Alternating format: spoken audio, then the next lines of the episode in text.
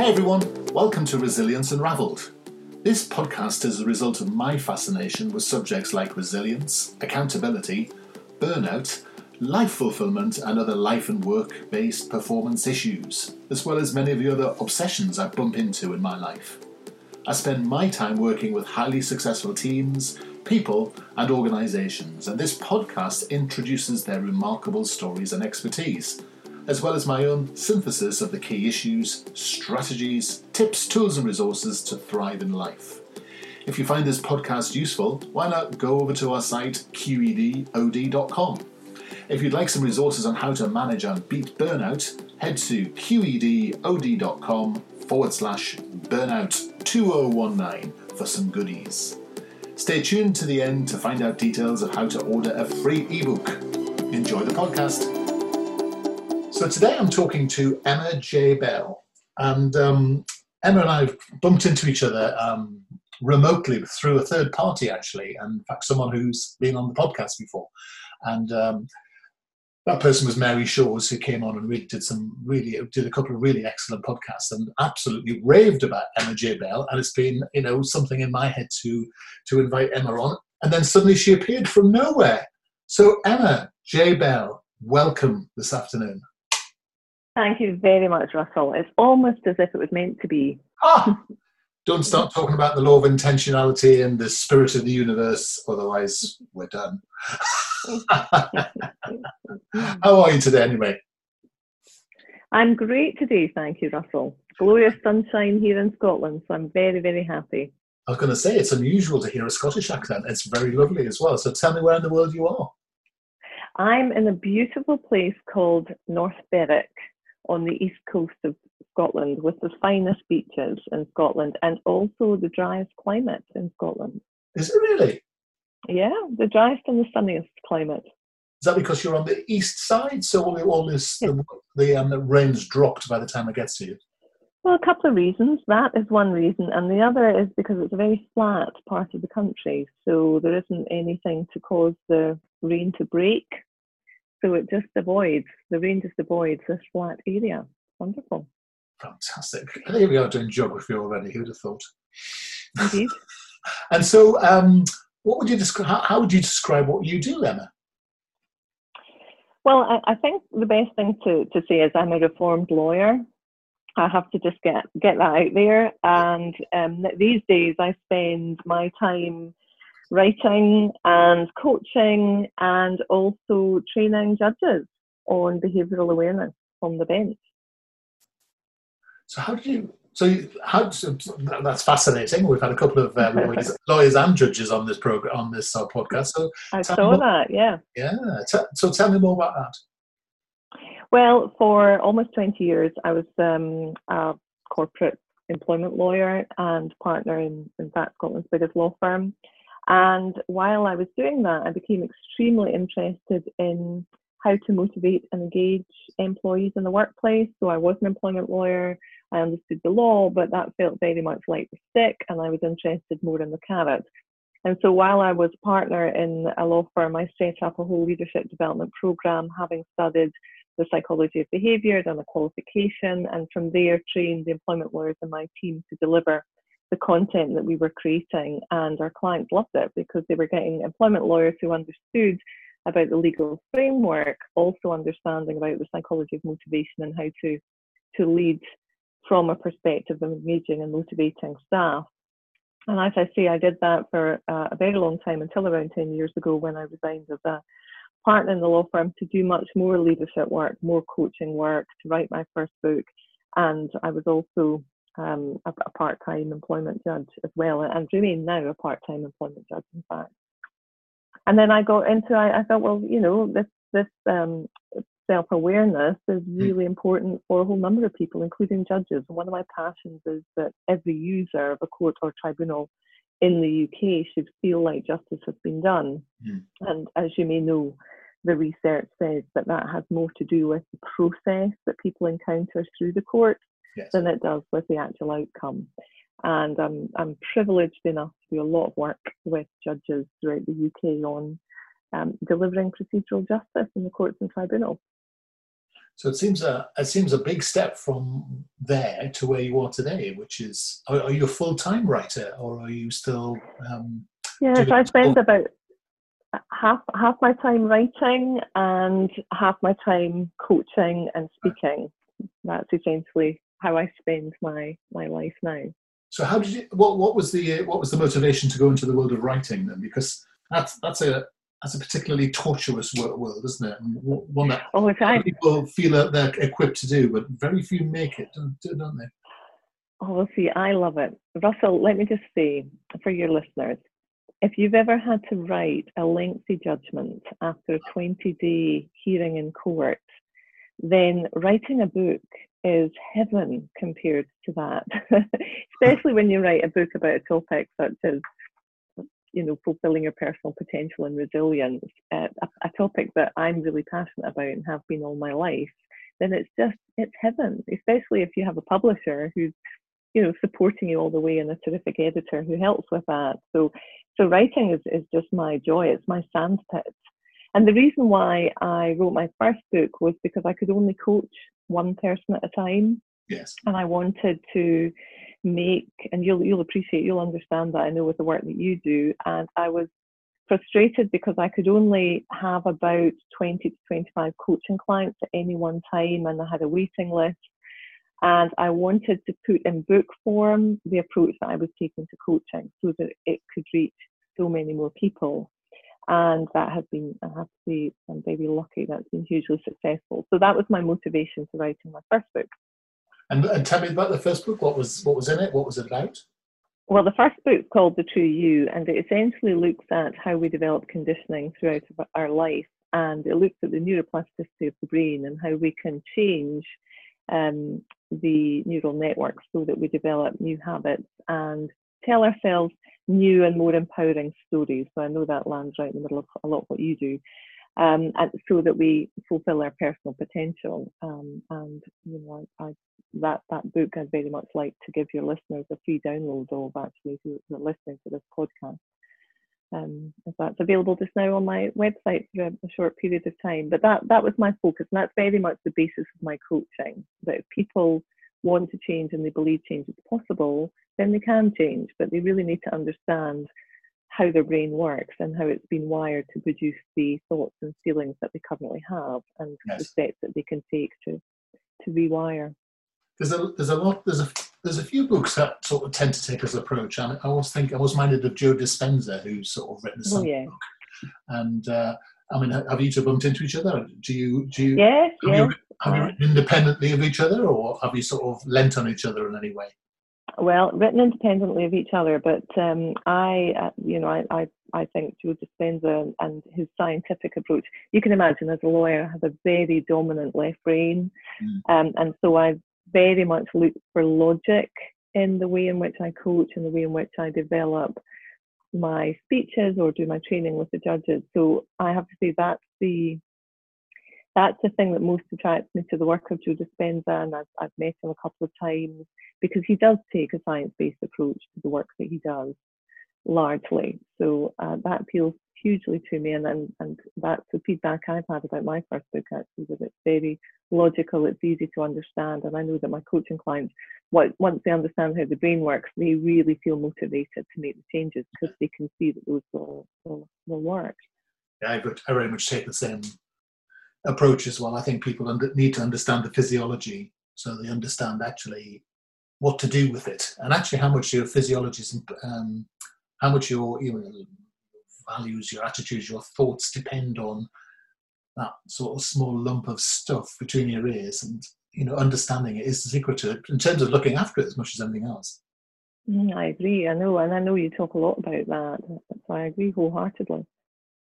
So the offer for you to give the listeners a free download is great, and I know you'll give that information later on, so that's very lovely. So and that is a genuinely lovely offer, because actually if you go onto Amazon and download that, you have to pay money for it, and it's a 34 rate 34 Well, it's got 34 4- and 5- stars. So, I mean, you know, that's pretty good because we all know how ruthless the Amazon audience can be. So, well, that's just the UK website. It's got a lot of great reviews on the US website as well for Amazon. So, yeah, kind of you, though, to identify that. Thank you for that. We both knew who are the most discerning audience. Indeed. That's true. That's true. So you've been involved in another project since then, have you? Is this the 50 Thrivers thing? Tell me more about that. Yeah. So this, I think, has been probably the most impactful piece of work I've done in my life. I travelled over 35,000 miles to interview 50 ordinary people like you and I who had faced different kinds of adversity and trauma. But the one thing they all had in common, Russell, is that they were thriving.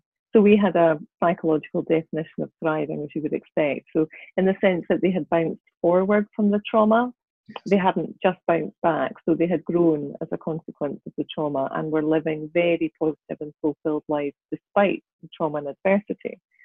And the purpose of doing the research was to understand whether they were using the same resilience strategies to thrive, or whether they were doing using different resilience strategies. You'll know that there's lots of research that focuses on very similar kinds of adversity.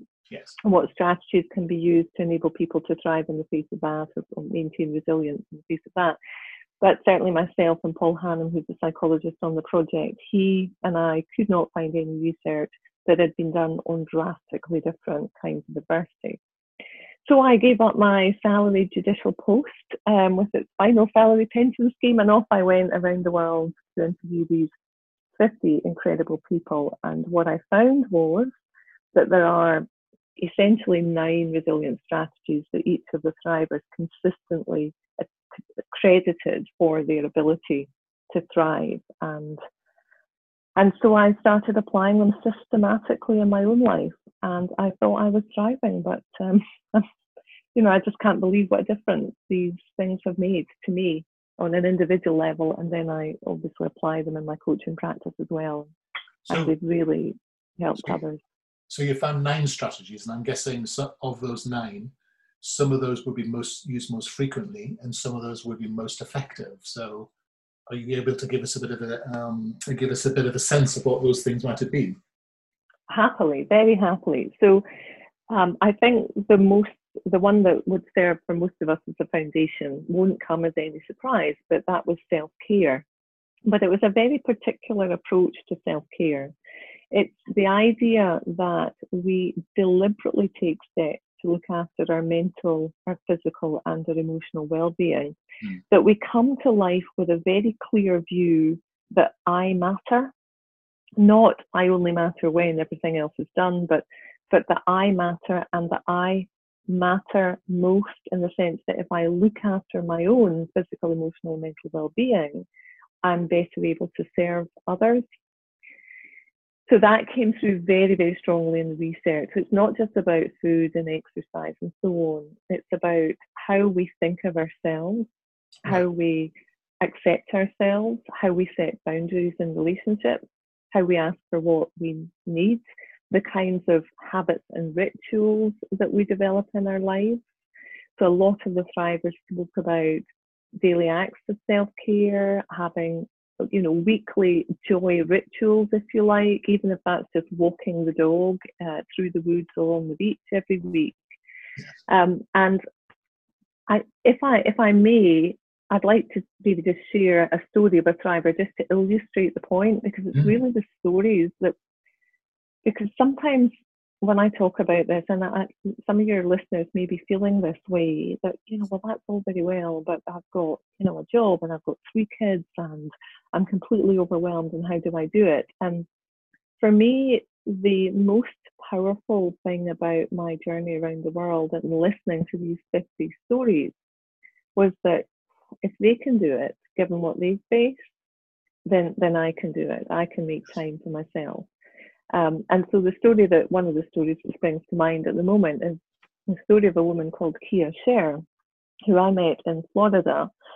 And Kia is, you know, she's delightful, 5'1", very gentle, lovely warm smile, extremely warm presence. And I sat down with her in her father's living room in Florida and asked about her story. And her husband, Alan, and her 13-year-old daughter, Naomi, had gone over to Mumbai on a meditation retreat. And Kia had stayed at home with her mum to look after her mum because her mother was ill. And on the Wednesday afternoon, she's making tea. They were going to sit down and watch Oprah Winfrey on the TV. And Kia received a call from Mumbai. And it was one of the other people on the meditation retreat. And this woman simply screamed down the phone and said, terrorists have taken over the hotel, turn on CNN and watch the news. And the phone went dead. Wow. And so Kia says she dropped to her knees in that moment, and she spent the next 2 days just watching for any news, trying to make contact with the Oberoi Hotel where Alan and Naomi were staying, and not being able to get any meaningful news of whether they had survived the attacks until Friday afternoon. And she was told that both Alan and Naomi had been murdered in the terrorist attacks. Wow. And she, she first of all said, I mean, clearly, and the thing we found in common with all the Thrivers is that you are in deep pain. You have to sit with that pain. You have to process the grief. You know, there's no use trying to thrive too quickly. There's the acceptance and the validation process that she had to go through. But, you know, even as soon as 2 to 3 weeks after the news, she was asked to attend a press conference that was being held by the company that had arranged the meditation retreat. And she said even by then she felt very calm and quite accepting of what happened. I mean, mired in grief, but very calm and very accepting. And at that point, she said that was because for years before this incident, she had been very careful about how she spoke to herself. So she was very mindfully compassionate in her self-talk. She meditated most days. She regularly took balance breaks. So, you know, just taking 2 or 3 minutes out to count to 10, to breathe deeply. She would 2 or 3 times a week take herself out for a walk. So she was very sort of connected to herself and her own needs. And she said, if I hadn't been like that, I would have died too, in a sense. You know, my life would have been over. And then she went to this press conference, and one of the journalists in the conference asked her how she could ever forgive the terrorists who had murdered her husband and daughter. And, you know, she said, and these weren't the actual words that she used, but this was the sentiment. What she said to the journalist, the hordes of journalists gathered in the room, was this: that there was nothing to forgive because the terrorists had been doing the best they could with the thinking they had at the time. Yeah. Now, she wasn't condoning what had happened, but she was explaining to the journalist that these terrorists, these young men, had been radicalized. And so in light of their thinking, this seemed very logical to them. And she told me that she had to see it that way because otherwise she would be consumed by bitterness and resentment. And she didn't want her husband and daughter's lives to be about that. But looking it right back to self-care, she knew right in the middle of all of this, she said, I had to believe I mattered, that I and my life had to go on. And that really began in those days of the darkest grief, with knowing that I mattered, even though I'd lost the dearest people in my life, and forcing myself to continue with the rituals, like going out, like meeting people, like sleeping as much as I needed, like talking to myself compassionately, you know, if I was hurting, to sit with the hurt. Yeah. And she is a huge inspiration to me, Russell, because I think she can think that and have so much attention on her own needs in that situation, then I can do it with my weekly work, and I can do it with all of the obligations that I face. I think that's fascinating. And we in our own model talk about this idea that you have to build capacity in the good times to be able to have the resilience you need in the times when you need to be able to, you know, weather the storm of life, whatever is thrown at you. And I think and I don't think people consciously or mindfully enough really think about that capacity building, think about that self-care. As you said, take a breath, learn those ways of thinking, because they're not are not usual ways of thinking about the world. So you really have to ingrain them in the good times, so you are ready. And I find that fascinating. And it's an interesting sort of mindset about thinking about those people in that way, because we do have a tendency to sort of blame the end point, don't we? We talk about millennials as being, you know, people who are not resilient. They're not capable of doing this, that, and the other, but they've never been brought up to. And we sort of judge the people who've had to live through a context as being somehow the perpetrators of what's bad against us, rather than seeing the context in which those people exist. Mm-hmm. So yeah, I think that's a very relatable story, isn't it? I think so, and that's why I love this journey, because so many of us haven't faced the worst ordeal, and so we view resilience from a fairly restricted prism, and or through a fairly restricted lens, until we are hit.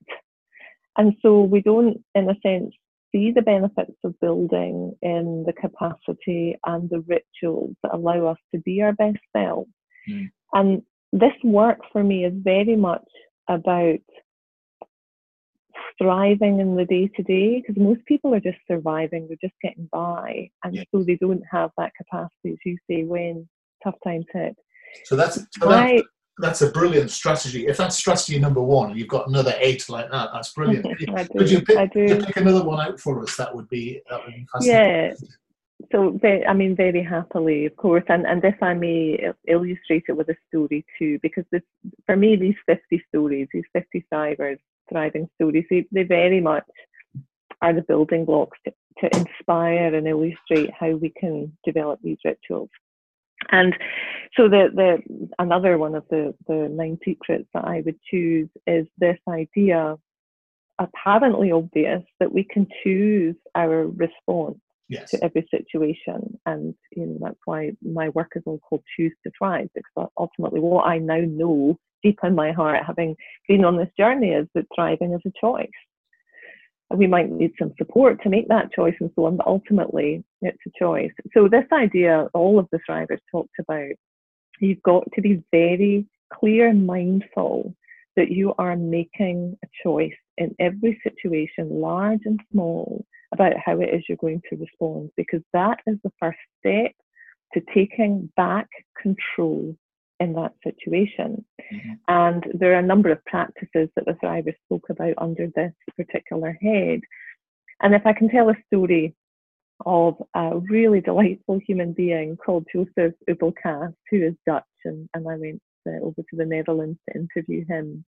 And he's got this sort of broad smile, big white teeth, and boundless energy. And when Joseph was 23, 24 years old, he'd set up his own IT company. His father was Moroccan, and he went off to Morocco. He was bilingual, Dutch and French. And he went off to Morocco as an IT consultant, working for this Dutch company that had offices in Morocco. And on one morning, he turned up at one of the offices to find gun-wielding customs officers in the car park at the back. And one of the officers hustled them into the car park and throws open the door of this white transit van and shows Joseph that the van is stacked floor to ceiling with drugs. And there are 8,000 kilograms of drugs in this van alone. Mm-hmm. And the next thing Joseph knows, he's in the police cell.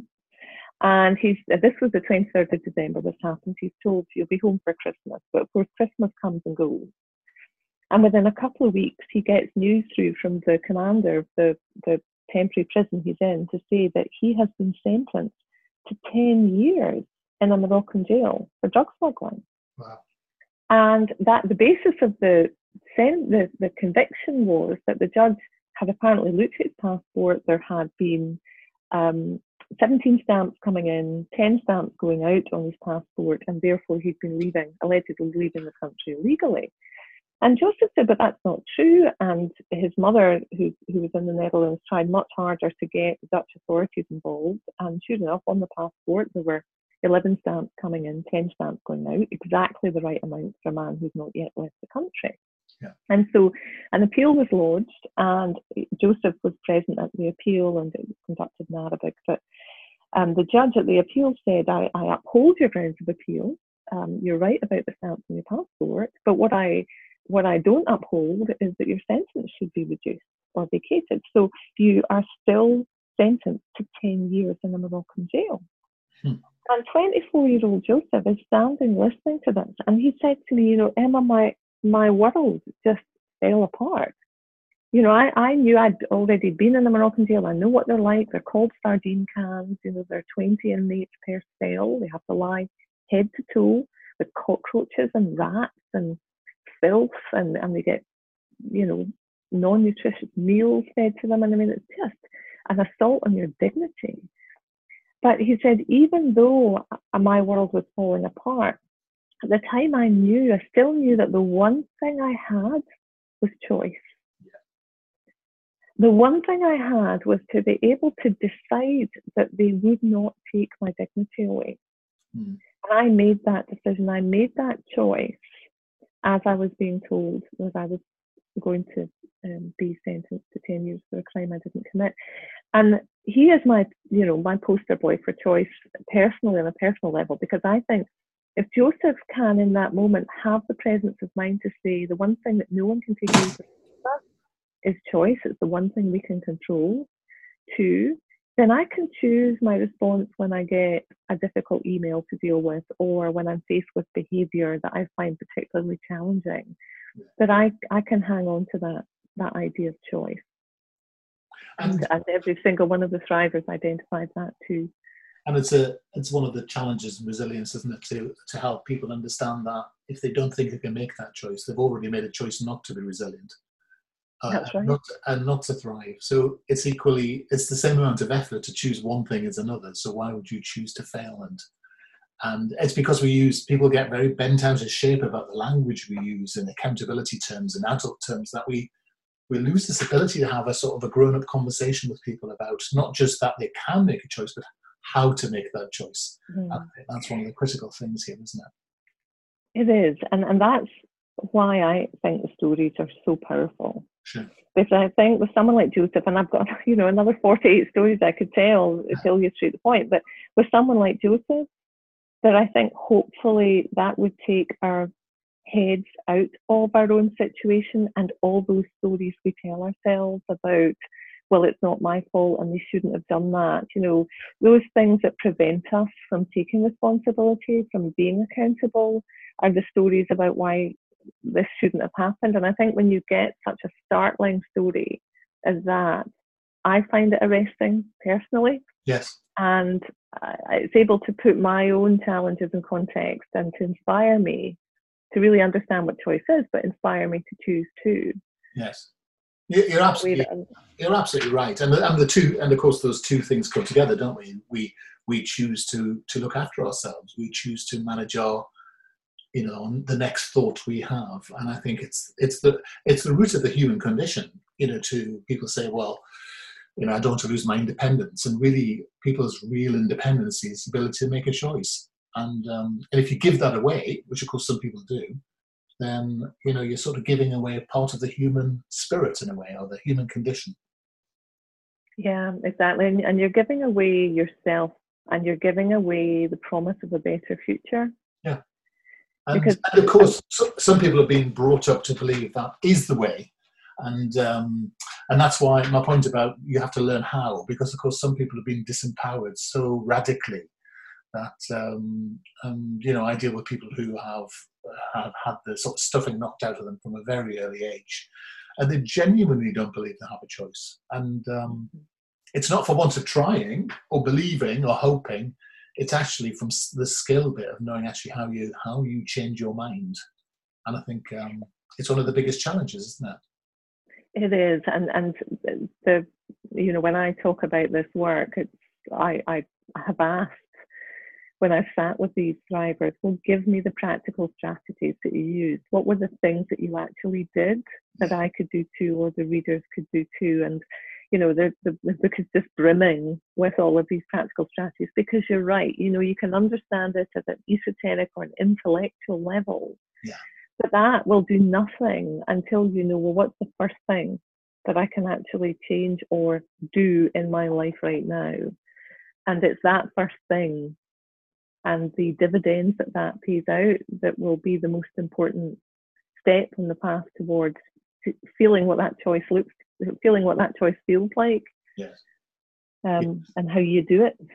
And so for people who'd like, so is the next book all about the thrivers? Is that the idea? It is. Yeah. Ah. So the next book's called Choose to Thrive. And in that book, I tell the stories of the thrivers.